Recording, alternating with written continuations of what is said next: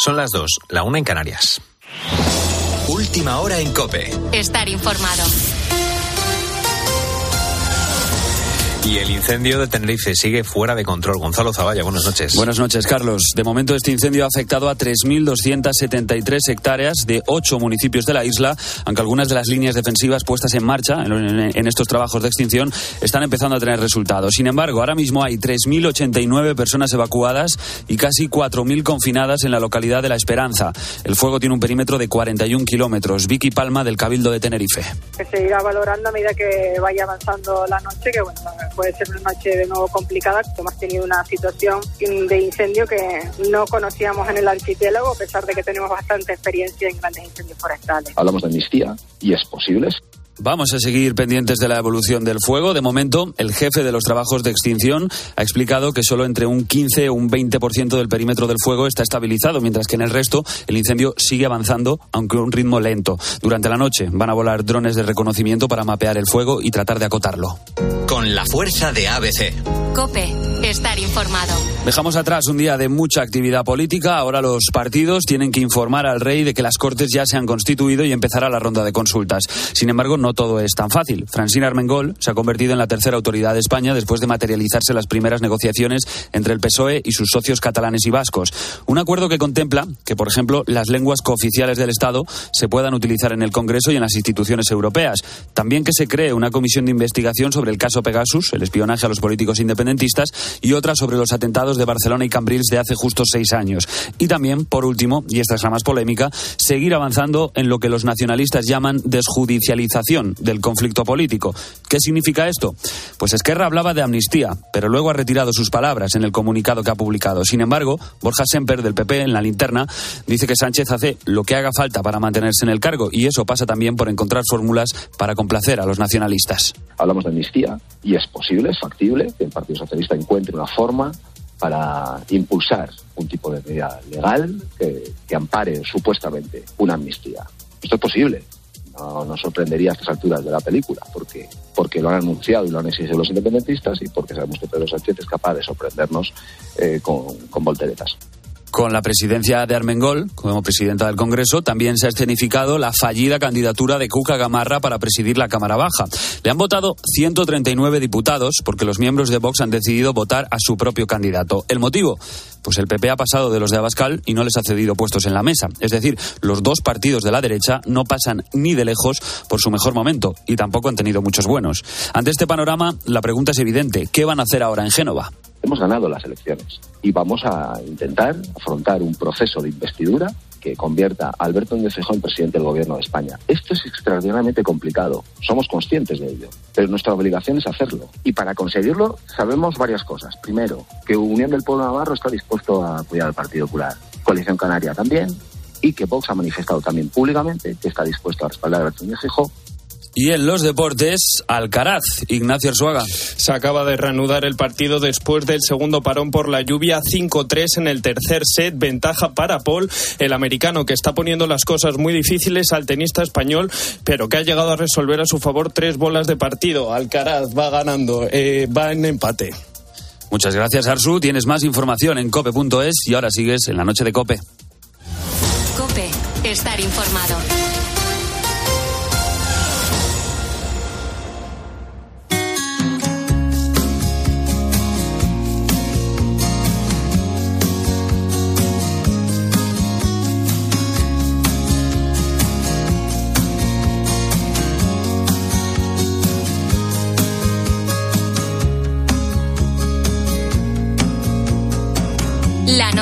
Beatriz Pérez Otín. Cope, estar informado. Sandra Dubra tiene una farmacia en La Coruña, pero su trabajo no solo consiste en despachar medicamentos.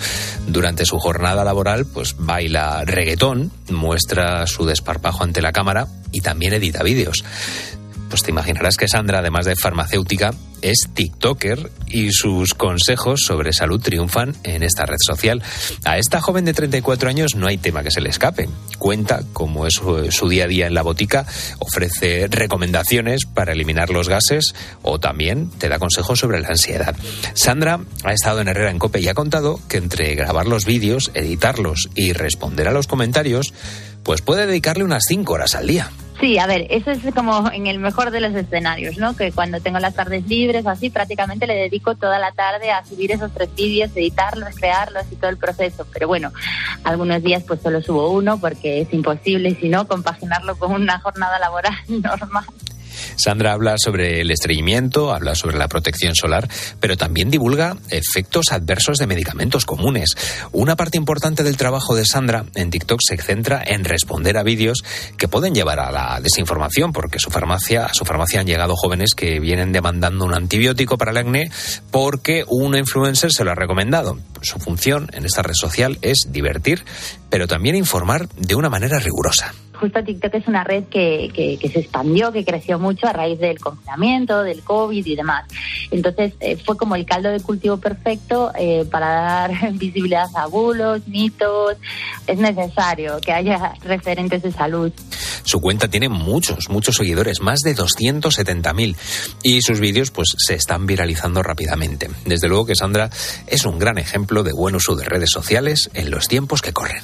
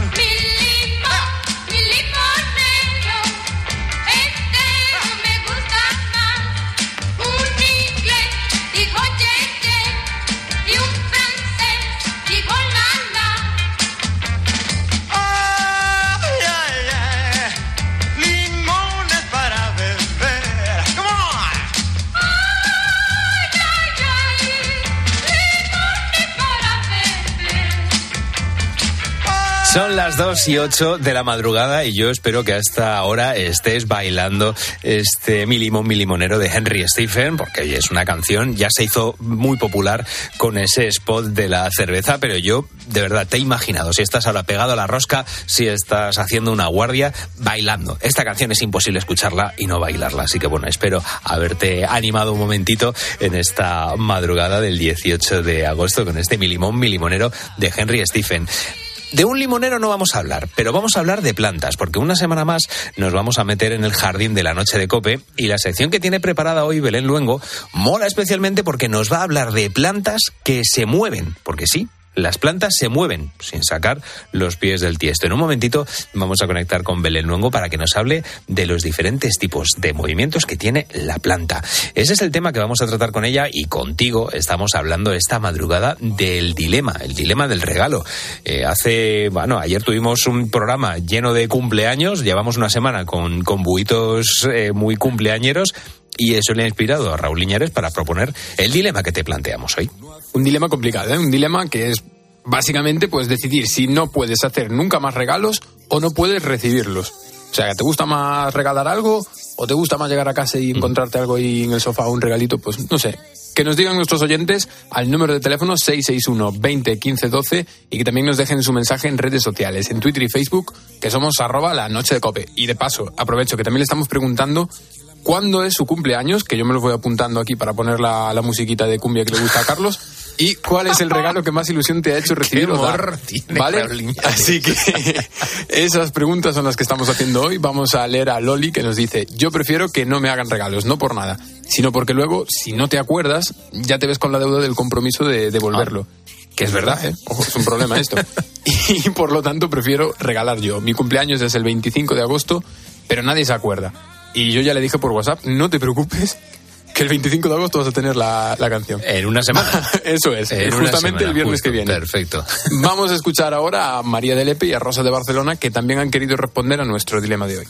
Pues me gusta recibir regalos, pero me gusta más darlo porque ves la cara de las personas y la verdad reconforta mucho.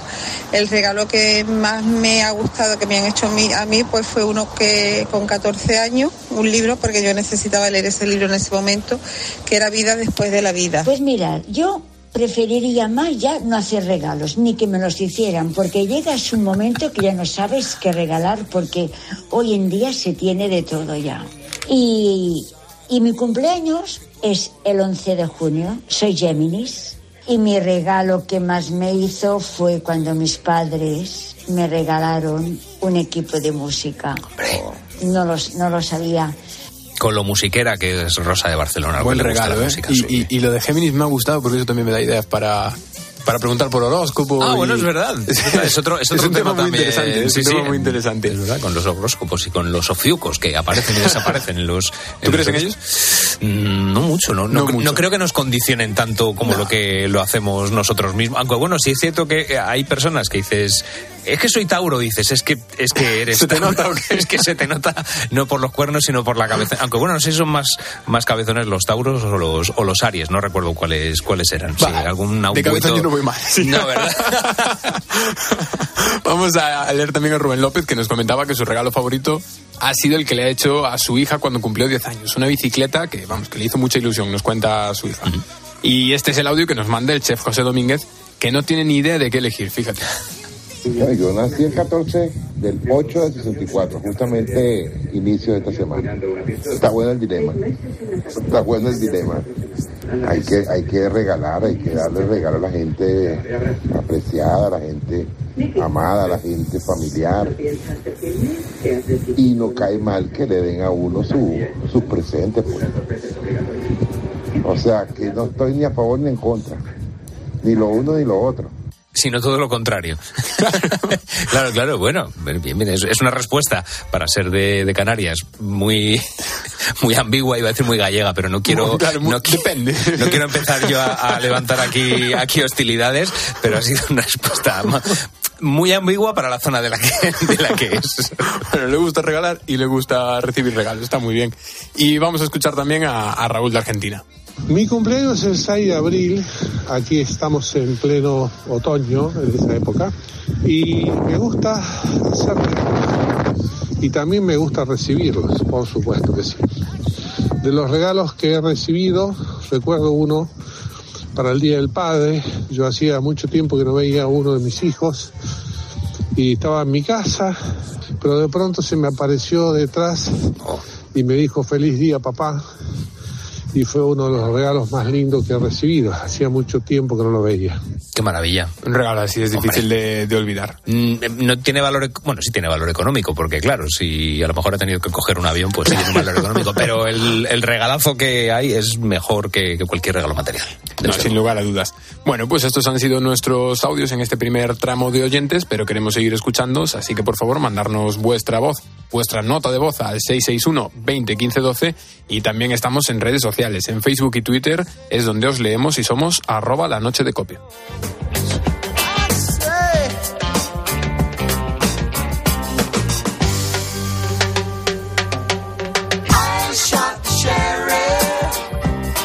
I swear it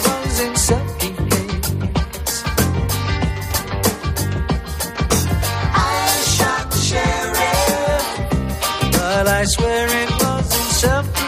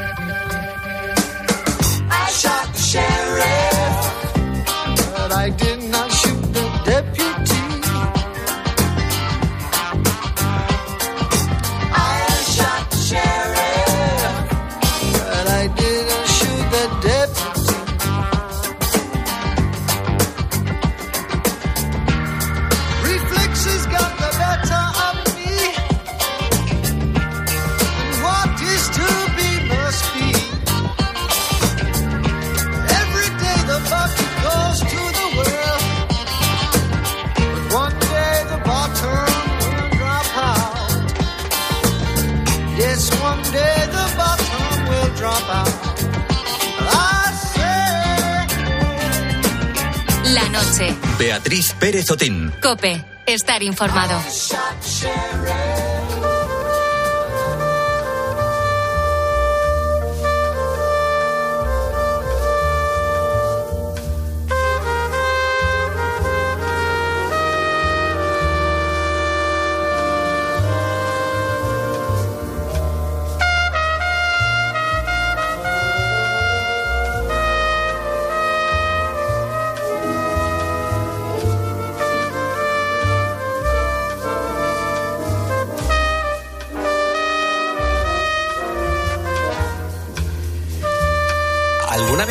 Cuántas cosas tienes que hacer en tu trabajo?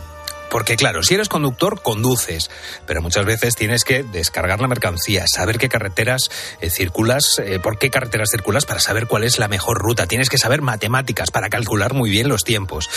Si estás trabajando como responsable de seguridad o en un hospital o en una panadería no solo tienes que vigilar bien, tienes que, bueno, hacer bien el triaje, amasar bien el pan, pero también tenemos que atender a las personas con las que trabajamos, ¿no?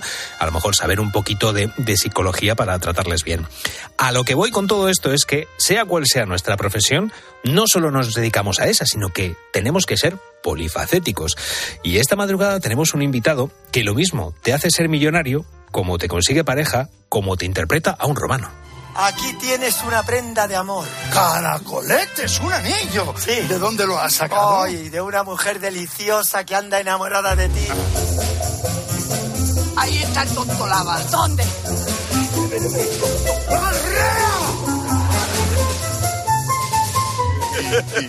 Teatro, televisión, teatro, televisión, se mueve como pez en el agua delante de la cámara o encima de las tablas. Y es normal porque su primera actuación en el teatro fue con nueve años, en este caso interpretando a un burro hablador. Nuestro invitado de hoy es Carlos Sobera, que este próximo sábado cierra el cartel del Festival de Verano de Clunia interpretando la obra con la que está girando Miles Gloriosus. Carlos Sobera, un placer tenerte en la noche de Cope. Bienvenido. Igualmente, Tocayo, igualmente. Bueno, eh, la versatilidad yo creo que es uno de los adjetivos eh, más importantes ¿no? en, tu, en tu profesión porque eres actor, presentador. Yo te quiero preguntar lo primero, ¿cuál es esa clave ¿no? para moverse en estos medios pero también con tanta naturalidad? Porque lo que nos llega siempre pues es esa, esa naturalidad que tienes. Bueno, yo creo que curiosidad. Siempre he tenido curiosidad por hacer cosas eh, distintas, diversas. Me gusta mucho el teatro. Empecé haciendo teatro de pequeño y, y de joven. Lo primero que hice fue formar mi propio grupo. Entonces, no, no puedo prescindir de él. Luego descubrí el mundo de la tele y es fantástico como actor y como presentador. Y en el cine también. Entonces, me gusta todo y tengo mucha curiosidad. Y luego me gusta moverme, hacer cosas diferentes. Primero porque así no me aburro y luego porque también así mejoras, eh, te haces, te haces mejor profesional y eso es un camino mucho más fácil de, de llevar, ¿no? Eh, no sé, hay muchas razones, la verdad, pero, pero y luego porque yo soy yo mismo en todo, o sea, que eh, con técnicas difer- diferentes en cada caso quizá, pero siempre procuro ser yo mismo. Y Carlos, eh, ¿en cuál de estas facetas estás más, más a gusto? Porque te hemos visto presentando, te vemos de hecho todos los días presentando eh, en la televisión el programa First Dates, pero también te podemos ver encima de las tablas. Que, te, te iba a preguntar en cuál estás más a gusto, pero bueno, ¿qué sacas en positivo de cada uno de estos de estas facetas? Sí, mira, la tele te aporta, eh, aparte de que es muy divertida siempre, eh, te aporta grandes dosis de improvisación, de frescura, de imaginación, porque es un medio muy caótico en el que el aquí y ahora es lo que más cuenta, ¿no? Y es muy, muy, muy divertido trabajar así. Luego el teatro te da la satisfacción, aparte de hacer todo un proceso creativo con el director y a veces con el autor también del personaje, te da algo que no te da ningún otro medio, ni siquiera el tan inmediato que es la tele, que es el contacto directísimo con el público, que eso es impagable. ¿eh? El estar en, en un escenario, eh, escuchando el aliento del público, la risa del público, eso es, es, es como droga para los actores. Es lo que realmente, es el veneno del teatro, el público, y se nos mete dentro y ya no podemos vivir sin él. Estás hablando del, del aliento del público y vas a estar en Burgos el próximo sábado en el Teatro Romano de Clunia, en Peñalba de Castro. Eh, Carlos, ¿cómo es interpretar a un romano en un teatro romano de 2000 años? Porque yo no sé cómo es eso de interpretar una comedia con la solemnidad de un, de un sitio de este tipo. Súper emocionante. La verdad es que yo he estado en muchos teatros y algunos excelentísimos teatros, el Real, el, el, el la Riaga de Bilbao, el Calderón de Valladolid, bueno, pero cuando estás en un teatro romano con dos mil años de historia, donde caben, como por ejemplo en Mérida, eh, 3.200 personas casi, o como en Cluña, más de mil, ¿no? Eh, te sobrecoge el, el, la historia, te sobrecoge el lugar y tienes la impresión de estar haciendo un viaje en el tiempo. Te sientes por unos instantes eh, un romano de verdad. Es, Bueno, es una en- experiencia. en tu caso es que vas además ¿eh? vestido de, de romano. o No, sea yo que- es que además voy vestido de romano. Todos vamos vestidos de, romanos, vamos vestidos de época. Pero claro, como yo hago el papel de un militar, yo es que voy además con un casco romano, con un penacho impresionante, eh, una capa del recopón, como las que veíamos en las películas eh, de Jesucristo Sí. cuando éramos pequeños. Entonces es una, una. Yo soy de los que piensan a veces que el hábito hace al monje. O sea, al actor le ayuda mucho el hábito, ¿no? Te, te pones un traje de romano y te entran ganas de conquistar las Galias, ¿sabes? es, es una cosa muy, muy emocionante. Pero es y, que- y claro, y luego el público que siempre es muy respetuoso en los teatros, cuando ya va a un lugar Mm. histórico como Clunia, por ejemplo, o Mérida o Medellín, tiene una actitud incluso más respetuosa todavía. Es, es una liturgia maravillosa la que se vive. Es que me estabas hablando del, del papel. Claro, eh, Miles Gloriosus es un soldado fanfarrón, es narcisista, soberbio, que piensa que todas las mujeres Sí. est- están detrás de él. Claro, estabas tú hablando de meterse en el, en el papel. Yo no sé si da un poco de, de repelús tener que meterse en un, en un papel así. Eh, si te ha costado o no te ha costado meterte en este papel.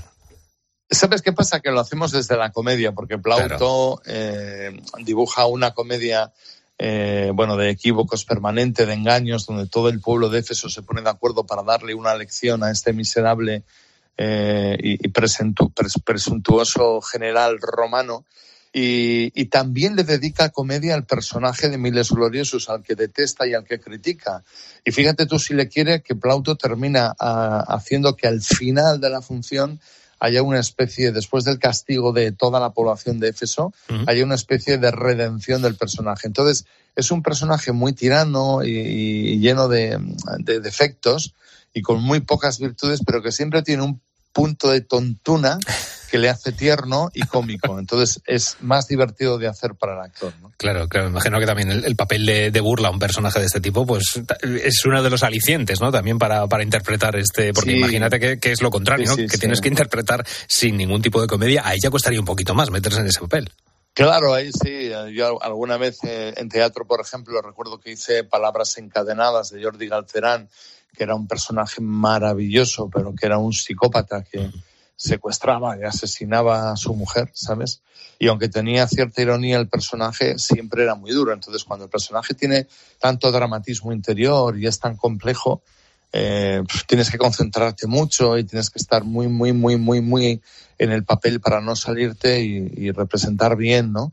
En este caso, sin embargo, eh, la comedia, tal y como la dibuja Plauto, que son situaciones a veces incluso muy infantiles las que dibuja el autor, eh, pues hace que todo sea muy, muy de juego, muy, muy, muy fácil de hacer, muy fácil de construir y muy agradecido para el público, además. Estabas hablando para el actor. Hablabas de la de, de, de Plauto, del autor, cómo le da esa lección a, a Miles. Yo no sé si, claro, porque en, en la obra tienes una, una, el personaje que interpretas tiene una princesa secuestrada, el criado Sí. quiere darle una lección. ¿Hay alguna moraleja? Porque, claro, las obras de teatro hoy en día eh, tratan temas actuales, temas como son, por ejemplo, el, Sí. el feminismo, Sí. incluso en readaptaciones de clásicos. ¿Hay algún mensaje en, en este tipo de, de obra? La verdad es que el personaje que retrata a Plauto, que lo hace hace 2500 años, eh, es un personaje eh, que, que nos suena mucho en la actualidad porque hay, hay más de un tipo que se comporta así, ¿no? Tiránicamente, despóticamente, que ejerce el poder con una soberbia absoluta, que desprecia el universo, que además las relaciones con las mujeres las entiende como una relación de poder, que no respeta el sexo contrario, que le gustan más las casadas que las solteras, que, bueno, eh, eh, el, el Me Too po- podría haberlo eh, fundado Plauto hace 2500 años, ¿no? Y luego sí que hay una, una cierta, porque aparte de, de, digamos que mostrar todos estos defectos eh, de este personaje que es el de muchos, eh, lo cual te, te sirve para ponerte delante del espejo y aprender lo que no tienes que hacer, también eh, el propio personaje de Miles Gloriosus, después de la lección que le dan, aprende cosas, ¿no? De hecho, hay un momento en el final en que dice, hoy he aprendido mucho, se lo dice además a su criado, que es quien le ha traicionado y quien le ha engañado. Dice, porque he aprendido que la soberbia y el halago pueden convertir a un hombre sabio en un perfecto imbécil, ¿no? Y hay alguna perlita más que lanza Plauto y que nosotros hemos incorporado a este texto. Aunque la verdad, no hemos querido ser plomos, eh, no, no hemos querido ser pesados y hu- huimos de las moralejas. El público es sobradamente inteligente para sacar sus propias conclusiones y nos hemos centrado más en el divertimento de los personajes, sus características y de la acción que dibuja Plauto, que es muy, muy, muy divertida. Estaba hablando al principio, Carlos, de, de esa, bueno, de lo polifacético, ¿no? De esa versatilidad. Y hay una cosa que me sorprende es que tú estudiaste Derecho y fuiste profesor en la universidad Sí. durante 10 años. Claro, ¿cómo, cómo cambias las, las tablas de la tarima que hay en la que está el pupitre del profesor eh, por las tablas del, del teatro? ¿Qué te motivó para salir de la universidad y dedicarte a este mundo? Bueno, yo cuando estudiaba Derecho formé un grupo de teatro que se llamaba La Escuela y luego al acabar la carrera eh, tuve un momento de, de- crisis eh, existencial que no sabía muy bien si dar el paso a Madrid. Estábamos en mitad de los 80, no era tan fácil como ahora, ¿no? Que hay muchas televisiones, mucha producción, muchas compañías. Era un momento un poquito más complejo, ¿no? España estaba en pleno cambio, pero el teatro todavía estaba viviendo de las estructuras antiguas, ¿no? Por decirlo así. Y entonces, primero fue el teatro, luego fue ser profesor de universidad, que en el fondo es como, como actuar. Sí, ¿verdad? Se- planta Ahí tienes público asegurado todos los días. Bueno, o, no, eh, o no. es- eh, eh, sí, sí, yo, yo lo tenía. A mí me iba muy bien, la verdad, pero porque yo me lo ganaba a pulso. Yo procuraba hacer las clases muy divertidas porque había tenido profesores que eran soporíferos y entonces las hacía muy divertidas, muy participativas. Y para mí era como, como vender entradas. Cada día tenía que conseguir lleno y casi siempre lo, lo conseguía. Y aprendí mucho eh, de los alumnos. Esto siempre lo cuento porque era un público tan complicado, tan exigente que para ganártelo tenías que utilizar muchos registros. Y muchos de los que yo ahora utilizo en la tele, te garantizo que vienen justo de mi época de profesor universitario.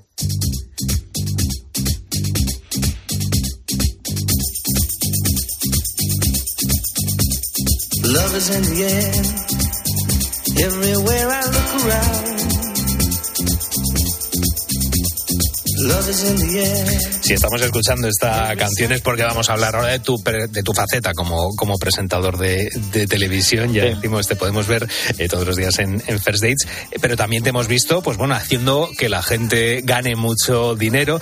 ¿Qué, qué es lo que más te ha gustado eh, hacer? ¿Presentar realities, presentar concursos, hacer que las personas consigan pareja? ¿Qué es de lo que, de lo que más orgulloso te, te sientes? Mira, yo a mí me encanta hacer televisión cuando tengo contacto con personas reales, es lo que más me gusta del mundo, ¿no?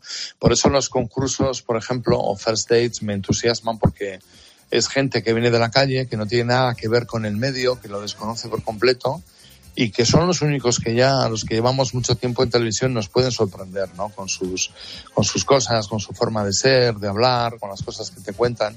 Eh, para mí el contacto con la gente es lo, lo más divertido y, y lo que mejor llevo. Entonces, ¿de qué me siento muy orgulloso?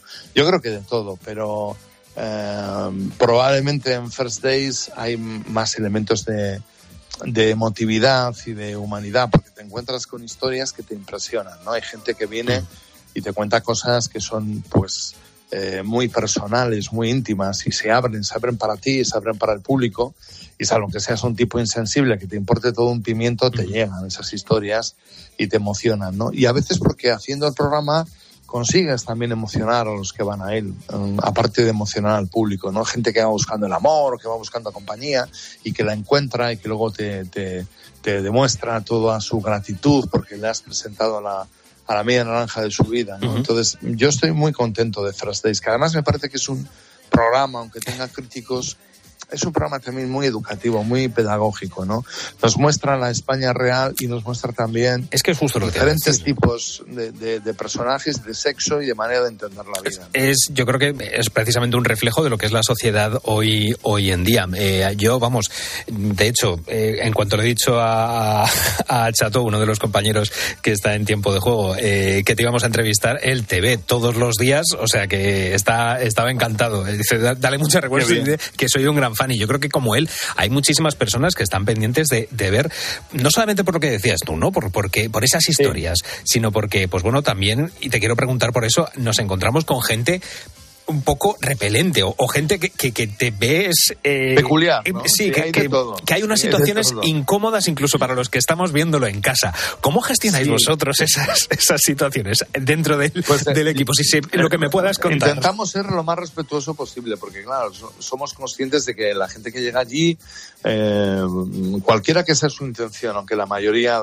van buscando realmente el amor, eh, son personas que están pasando un momento de nervio, entonces tratamos de calmarla, tratamos de aceptar todo lo que nos dicen, por muy increíble que nos parezca o difícil de entender, y, y somos muy, muy, muy respetuosos, porque luego además si creamos ese clima, es cuando una vez que se sientan a la mesa ya adquieren confianza, se olvidan, porque además no las ven, que hay cámaras, y es cuando empiezan a darnos eso- esos momentazos que son maravillosos en el programa, ¿no? Porque eh, aquí somos todos un poquito, estamos como mirando a través de, de la, de la mirilla de, de- de- de la puerta, ¿no? Estamos viendo un universo, cómo reacciona la gente, cómo actúa, eh, cómo liga, qué cosas Claro. cuenta, qué tipo de preguntas hace, y eso también es muy, muy interesante verlo. Y luego, claro, eh, cómo reaccionan y las salidas que tienen más de uno, ¿no? Claro, es como cuando estamos viendo los, los concursos, que desde casa acertamos Sí. absolutamente todas, pero cuando estamos ahí delante de la Sí. cámara se nos borra toda la, todos los conocimientos que tenemos, de repente desaparecen. ¿no? Claro. Eh, te- te y luego nos gusta mucho también jugar a saber si, si van a formar o no pareja. Ah, yo creo que estos sí, estos no, y luego te equivocas, no pegas un- nunca una derechas, ¿no? Es muy bonito ver ese proceso y, y sobre todo porque la gente es lo que te decía antes, ¿no? La gente de verdad, la que viene de la calle, es la única que ya tiene capacidad de sorprender eh, al espectador, ¿no? Porque el espectador ya ha visto muchas cosas, ha vivido muchas series, muchas películas, entonces busca realidad, pero realidad de la buena, no forzada, ¿no? Que fluya. Y esa sí que le sorprende. Y cuando se producen esos momentos de verdad, wow, la gente lo celebra. Ujú. Y te quiero preguntar eh, también, Carlos, ¿qué te falta por hacer en tu trayectoria profesional? No sé si hay alguna cosa. Joder, muchas cosas, muchas Cuéntame. cosas. Sí, sí, sí, sí, porque, muchas, porque anda muchas. que no has hecho. Pero, pero, pero, aún así me quedan, ¿eh? Pero yo soy valiente, o sea que en la medida en que me den oportunidades intentaré aprovecharlas para hacer otro tipo Te de cambio la cosas. pregunta. Eh, En vez de qué te falta por hacer, ¿qué te apetece hacer? Pues mira, me apetece, por ejemplo, algún día eh, dirigir yo también a una función de teatro, aunque ya lo hice cuando era más joven, o incluso intentar dirigir una peli. Ah, me gustaría también algún día hacer un late night eh, o un magazine de mañana, o sea, en formatos que sean diferentes, que aborden públicos distintos. Me gustaría saltar el charco, irme al mercado latinoamericano, hacer una telenovela con pinganillo en el oído en Colombia o en México. O sea, hay muchas cosas que me gustan porque soy un tío curioso, o sea, de verdad que me, me entusiasma con las cosas nuevas, ¿no? ¿Y qué vas a hacer? Te contaba, lo- te preguntaba por lo que te apetece y qué es lo que Sí. vas a hacer ahora durante, durante estos meses de verano y a lo largo de este 2023, ¿qué vas a estar haciendo? Pues mira, aparte de la gira, que continuaremos hasta bien entrado el 2024, finales de febrero o marzo, pues eh, voy a volver con First Days, lógicamente, que enseguida recuperamos la grabación. Estreno un programa nuevo en el último trimestre que se va a llamar El Musical de tu Vida, que me apetece mucho, que es un programa de entrevistas distendido, abierto, divertido, familiar. ah, con momentos musicales de, que, que va a estar muy bien y le va a dar un punto de frescura.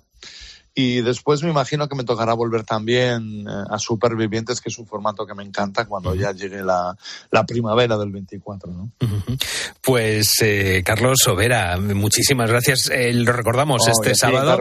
Si están en el en Clunia, pues pueden, o sea, están por la por la zona de Burgos, pueden ir a ver este esta interpretación de Miles Gloriosus que hacen el Festival de Verano de Clunia. Y si no, por suerte, te vamos a estar viendo durante los próximos meses. Carlos Sobera, un placer haber estado charlando Un- contigo esta madrugada. Igualmente, ¿eh? O sea, además esto de, de las entrevistas de noche me gustan porque como que se crea un clima especial. Ya Sí, ¿verdad? con, con la música de Miles y ya me, me ha- me ha parecido maravilloso. O sea, que ahora me voy a meter en la cama, voy a dormir dulcemente pensando en esta entrevista. Pues gracias por atendernos también a estas horas. A un abrazo muy grande. Carlos. A ti y a tus oyentes. Un abrazo. Carlos.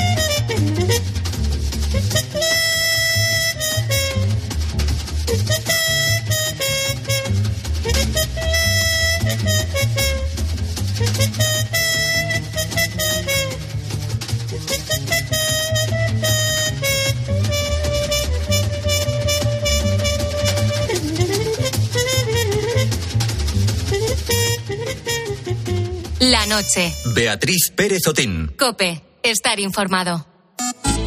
Síguenos en Twitter en arroba cope y en facebook.com barra cope. Jenny Hermoso buscando el centro. No llegó Eva Navarra, salva para Yuelo el disparo. ¡Vamos! La selección femenina de fútbol ya ha hecho historia. El disparo de Olga. Ahora toca ganar el Mundial. En la final del Mundial. Este domingo desde las once y media de la mañana jugamos la final.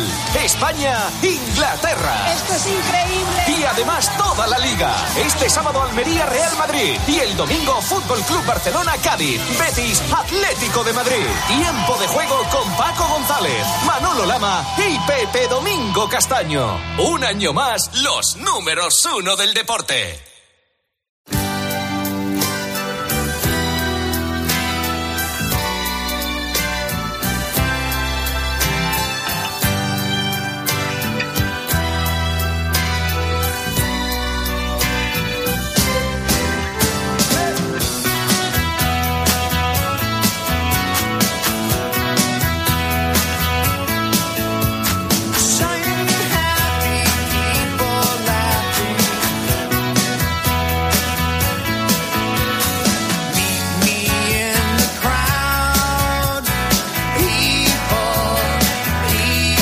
38 de la madrugada, seguimos en directo en la cadena Cope, somos la noche de Cope. Y esta madrugada, como es viernes, estamos planteando, como siempre, el dilema de los viernes.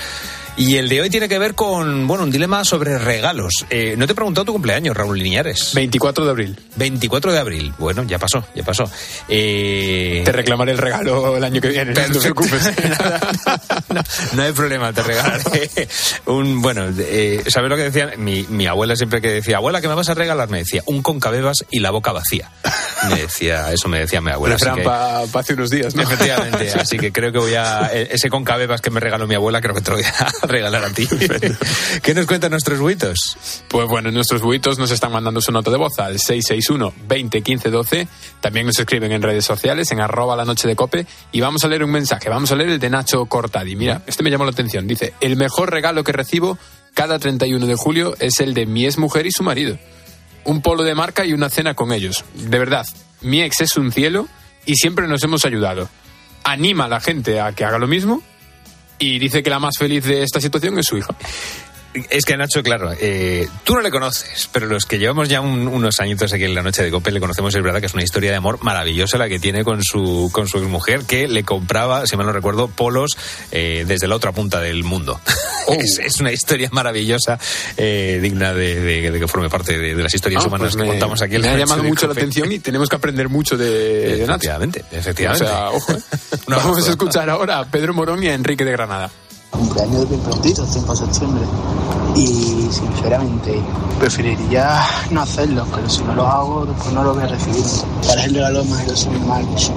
Veo que cuando tenía 8 años mi padre me hizo socio del Sevilla. A mí me hace más ilusión hacer regalos que recibirlos. El que yo he recibido con más ilusión, pues un anillo que tenía mi padre, que yo siempre, siempre, siempre dije que quería tenerlo.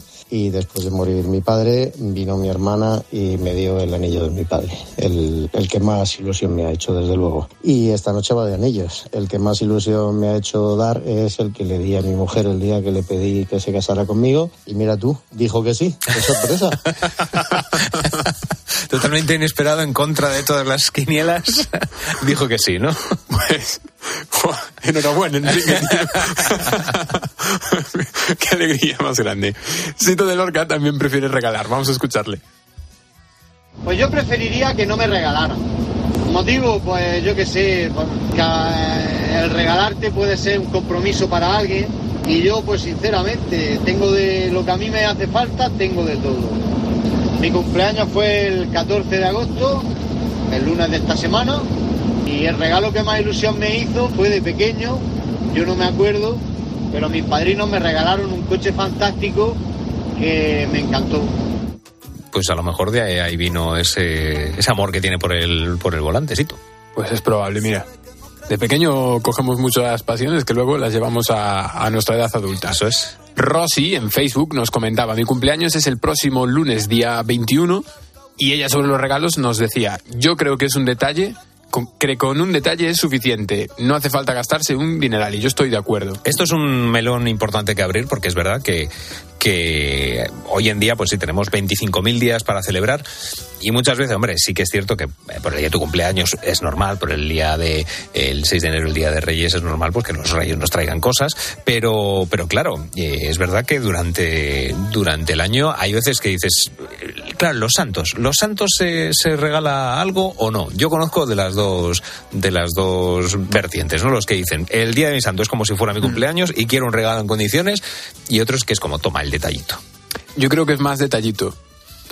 ¿No? Bueno, te, te- te presentaré a la persona que, que no piensa como tú para ver cómo, cómo se gestiona. Yo discutiré con ella, no hay problema. Perfecto. Vamos a escuchar también a Manuel y a Antonio de Jing. Bueno, pues en este caso yo soy más de regalar. No me gusta que me regalen cosas. Y bueno, mis hijas siempre hacen alguna cosa, aunque sea una pulsera o cualquier cosa, pero no, no, no me gusta que me regalen. Soy más de regalar. Pues hice un regalo que a día de hoy aún lo recuerda. En un cumpleaños, ya terminando el cumpleaños, les dije, digo, voy a sacar la guitarra y voy a cantar algo. Y al, al abrir la funda de la guitarra, pues saqué un jamón y se lo regalé y le hizo muchísima ilusión. Y me gusta más regalar que me regalen. Es el, eh, está eh, el perro de Cristina que siempre manda ladra cuando está en las notas de audio y luego está Antonio de Jing con el Con su despertador. Es, mágico. Es. Pero el regalo me, me ha encantado. ¿eh? Sí, sí, sí, hombre, ese tipo de regalos pues está bien. Es eh, La sorpresa, ¿no? la, la sorpresa que luego además está rica. Por supuesto. Y ya por último, pues vamos a escuchar a Manu de Zaragoza. A mí con la alegría que se llevan las, las crías, sobre todo la gente, cuando le das un regalo, eso no me gustaría perderlo. Que no me regalen cosas, bueno, pues mira, casi estoy medio acostumbrado. Y los regalos que más ilusión me han hecho, eh, hombre, pues lo primero que me felicitaréis ayer, ¿no? Así que aparte de eso, pues seguramente un, un camión de portacoches que me regalaron unos reyes de, de creo con 7 u 8 años. Otro que le viene la, la pasión de este pequeño, ¿eh? Puede, puede que venga ahí. O sea, no, no- no- no tenemos suficiente información como para confirmarlo, pero Que nos lo comenta. ahí hay una variable muy importante. Y que nos lo comenta, aprovechamos para recordar el número 661 20 15 12 o también en redes sociales, Facebook y Twitter somos arroba la noche de cope.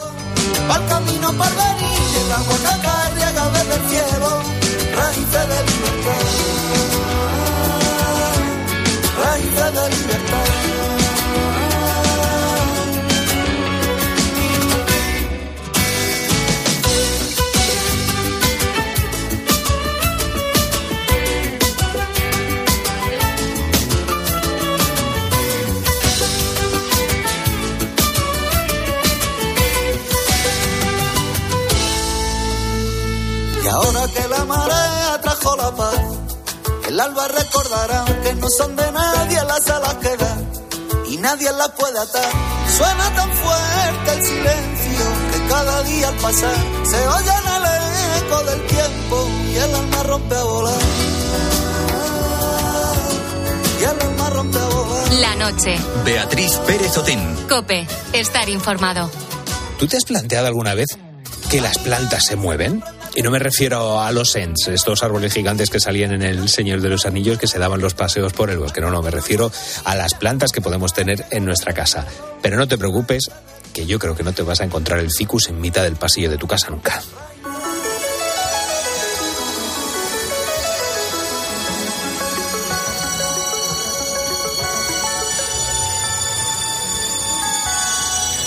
Y está claro que las plantas no se desplazan.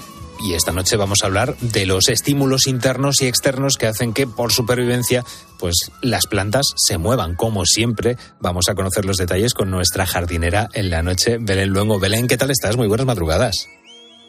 Muy buenas noches. Pues nada, hoy tenemos un tema que es muy interesante y muy curioso, porque efectivamente las plantas se mueven, no Sí. se desplazan ni pasean, pero sí que sí que se mueven. Es cierto que unas se notan más y otras menos. Hay muchos tipos de movimiento. Incluso algunos de los que te contamos, pues a lo mejor no te has dado cuenta y a partir de ahora, pues te vas a fijar. Yo fíjate, estos días en, en Instagram he estado echando un, un vistazo y me salen muchas veces eh, publicaciones de alguien que ha dejado el teléfono móvil durante todo el día, de esto que pones el, el time lapse que se Sí. llama, ¿no? esa grabación que se que va captando pues mucha parte del, del día y efectivamente se ve como a medida que va pasando el sol las hojas de la planta se mueven y es alucinante ver esos vídeos. Yo no sé si los has si los has visto tú. Sí, bueno, he visto más vídeos de los del crecimiento de una planta de los que han dejado la cámara Ah, sí. durante semanas. Eso es. Pero, pero sí, sí, hay muchas plantas que, que su movimiento es muy llamativo, otras es más disimulado. Bueno, pues cuéntanos cuáles serían esos, esos movimientos que hacen las plantas y sobre todo por qué se mueven. Bueno, pues como decías antes, los movimientos son siempre por estímulos y esos estímulos van a ser externos o internos. Pues empezamos si quieres por los, por los externos y nos cuentas. Venga, pues allá vamos. Mira, tenemos dos dentro de los externos. Eh, empezaríamos con las más famosas, que son las nastias, y además a mí son las que más me llaman la atención. Son movimientos que pueden ser por diferentes cosas. Una eh, que utilizan muchos es la variación de temperatura. Muchas plantas con esto que hacen protegerse del frío o del calor. Por ejemplo, los rododendros enrollan sus hojas cuando hace mucho frío. Los tulipanes, que a lo mejor nadie se ha fijado por qué cambian de abrirse o cerrarse, pues se cierran si hace mucho frío. Claro. Y luego, por ejemplo, hay otras plantas que lo que hacen es cerrarse por las noches, muchísimas flores. ¿Para qué? Para evitar perder el calor que han cogido por el día. Hay muchísimas flores y también casi todas las legumbres cierran sus hojitas por la noche. Y, y luego, dentro de esas nastias, tenemos otras que son por los cambios de presión. Ahí tenemos una que no sé si conocerás, pero es bastante famosa, que es la mimosa púdica Ah, no, no lo porque conozco. tiene pudor, como digo yo. Eh, y entonces, ¿qué pasa? Que cuando la tocas por, por las hojas, estas hojas se cierran. Y, por ejemplo, también lo hace, en este caso, la mimosa lo hace para protegerse, pero luego hay otras muchas que lo hacen para Ay, capturar comida. sí, las carnívoras. Ya sé cuáles pues son. las carnívoras, cuando les toca un insecto, entonces al notar ese contacto por estímulo, se cierran. ¿Y otros movimientos que hacen las plantas? Pues, por ejemplo, hay unas eh, muy curiosas que todos conocemos, por ejemplo, las parras o muchos tipos de enredaderas que se enganchan Claro. que se enganchan a los sitios con zarcillos. Los zarcillos son esos, esos hilitos que sacan de su tallo para engancharse, ¿no? Es muy típico en las parras. Bueno, pues este es otro tipo de movimiento, porque ¿cómo sacan esos zarcillos y cómo crecen? Pues la planta va creciendo y en cuanto toca un objeto que está por medio, lanza un zarcillo que va creciendo para poderse agarrar bien. Cuando ya se agarra, pues sigue para otro lado y sacará zarcillos en el sitio donde encuentre objetos. Fíjate qué lista. Claro, claro, y es que de hecho has estado hablando de la, de la mimosa púdica.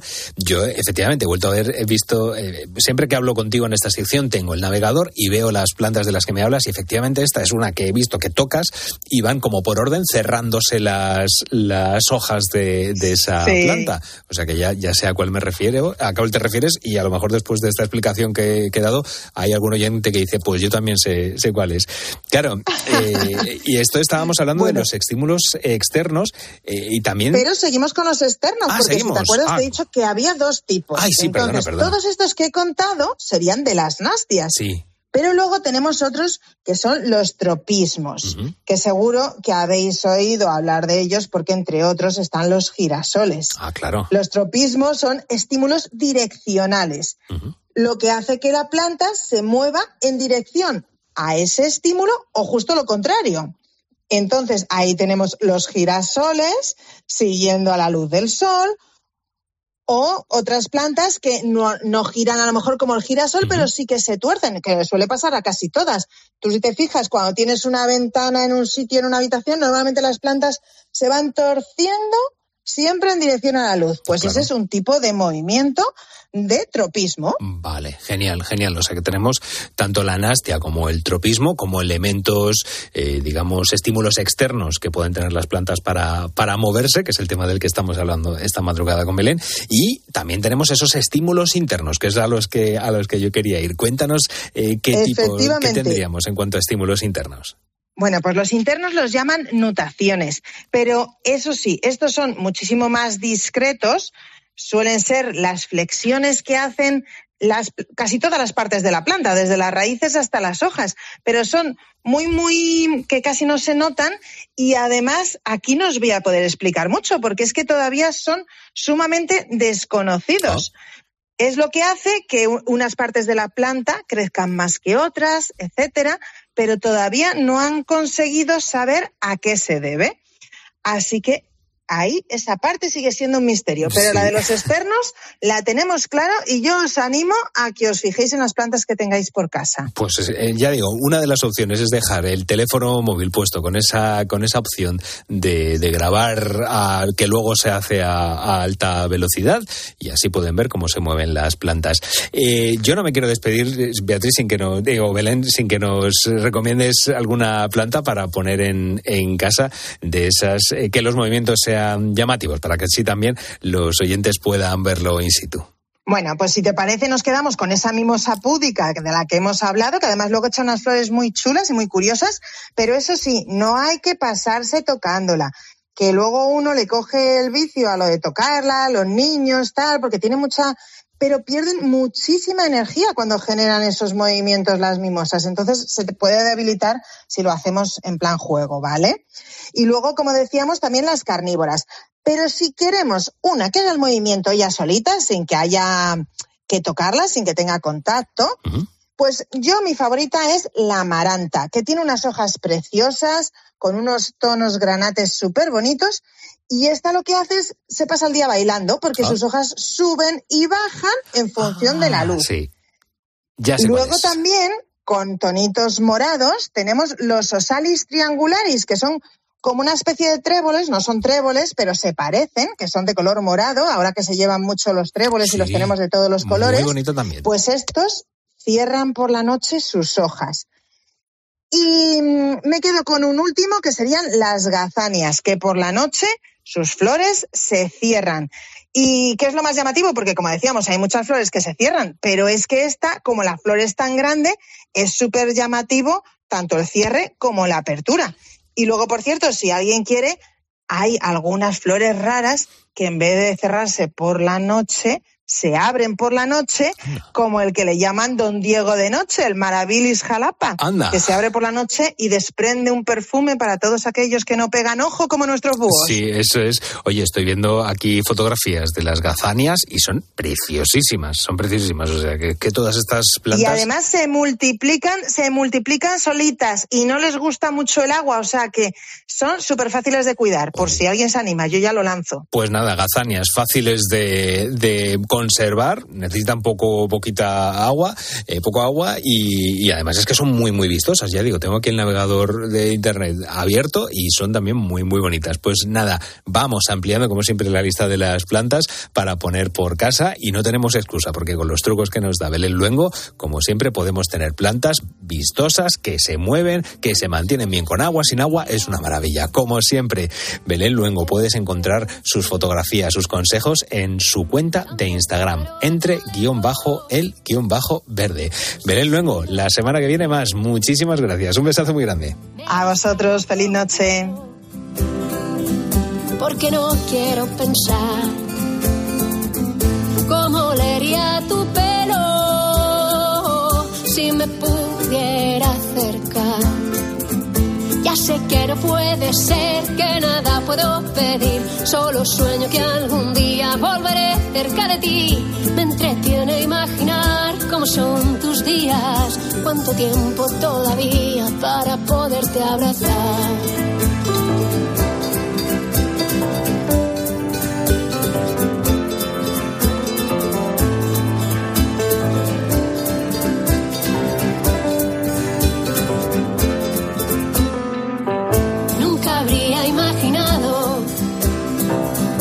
Recorrer este camino. Nunca quise demasiado.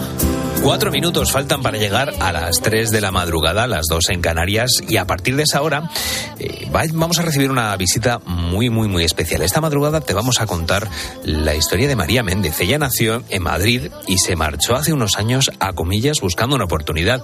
Allí consiguió trabajo y también dedicó, eh, decidió dedicarse a su pasión, que es la música. Hoy viene a presentarnos su primer disco, Un Universo Completo, y el resultado es el que estamos escuchando aquí en la noche de Cope. En un momentito, María Méndez Cantarina viene a los estudios de la cadena Cope. Mientras tanto, mientras va llegando, pues tenemos a Raúl Liñares, que está muy pendiente de todos los buitos, de todos vosotros que nos estáis mandando vuestras notas de audio y vuestros mensajes, pues eh, participando en el dilema que os planteamos hoy.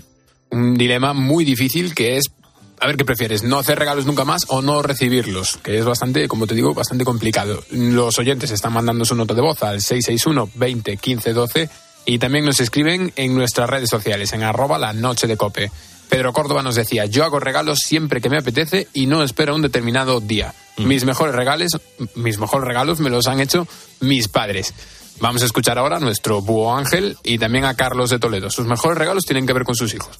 A mí me encanta recibir regalos, sobre todo en mi, mi cumpleaños, en Navidad. Para mí sería una pena muy grande no recibir ni un solo regalo ese día, así que yo prefiero no hacerlo, pero que me, que me los hagan a mí. Y a mí los que, los que más ilusión me hacen son los peluches que me regalan mis hijas. Yo no estoy acostumbrado a hacer regalos, ni estoy acostumbrado a que me regalen, porque bueno, para demostrarte un cariño, un amor y demás, eso no... O sea, no hace falta regalar, las cosas se demuestran de otra manera. Vale, mi cumpleaños es el 19 de octubre. Y nada, el mejor regalo, el nacimiento de mi hijo. Y mira, Antonio de Ceuta también le gusta mucho regalar. Dice, me gusta mucho regalar, pero es que me encanta recibir. Los regalos que más ilusión me hacen son los discos de música que me regalan mis familiares. Así que ahí viste, tanto Ángel como Antonio, ellos sí que son más de recibir, que Perfecto. no habían salido ninguno. Eso. Bueno, pues nuestros oyentes pueden seguir mandándonos sus notas de voz y también sus comentarios en redes sociales y en el número de teléfono. El número de teléfono ya sabéis que es 661 20 15 12 y las redes sociales arroba la noche de cope, Twitter y Facebook.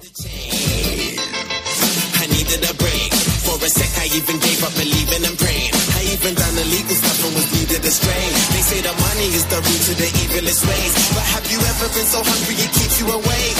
Mate, now my hunger would leave them amazed. Great, it feels like a long time coming. Bam, since the day I thought of that cunning plan. One day I had a dream, I tried to chase it, but I wasn't going nowhere. Running mad, I knew that maybe someday I would understand. Trying to change a tenner to a hundred grand. Everyone's a kid that no one cares about. You just gotta keep screaming till they hear Testigos de la Fe. La vivencia de los cristianos en Cope. María Magdalena, comensal con el Papa en la JMJ. Uh -huh. Estaba a su derecha, hemos hablado de muchas cosas, pero sobre todo, o sea, yo me he quedado con el mensaje de él que era ayudar. O sea, de todo lo que hemos hablado, todos los temas que se ha tocado, uh -huh. todo giraba en torno en ayudar al prójimo, ayudar a la gente que te necesita. Si hay alguien a tu lado que necesita de tu ayuda, tienes que echarle una mano. Cosas de Dios, la verdad,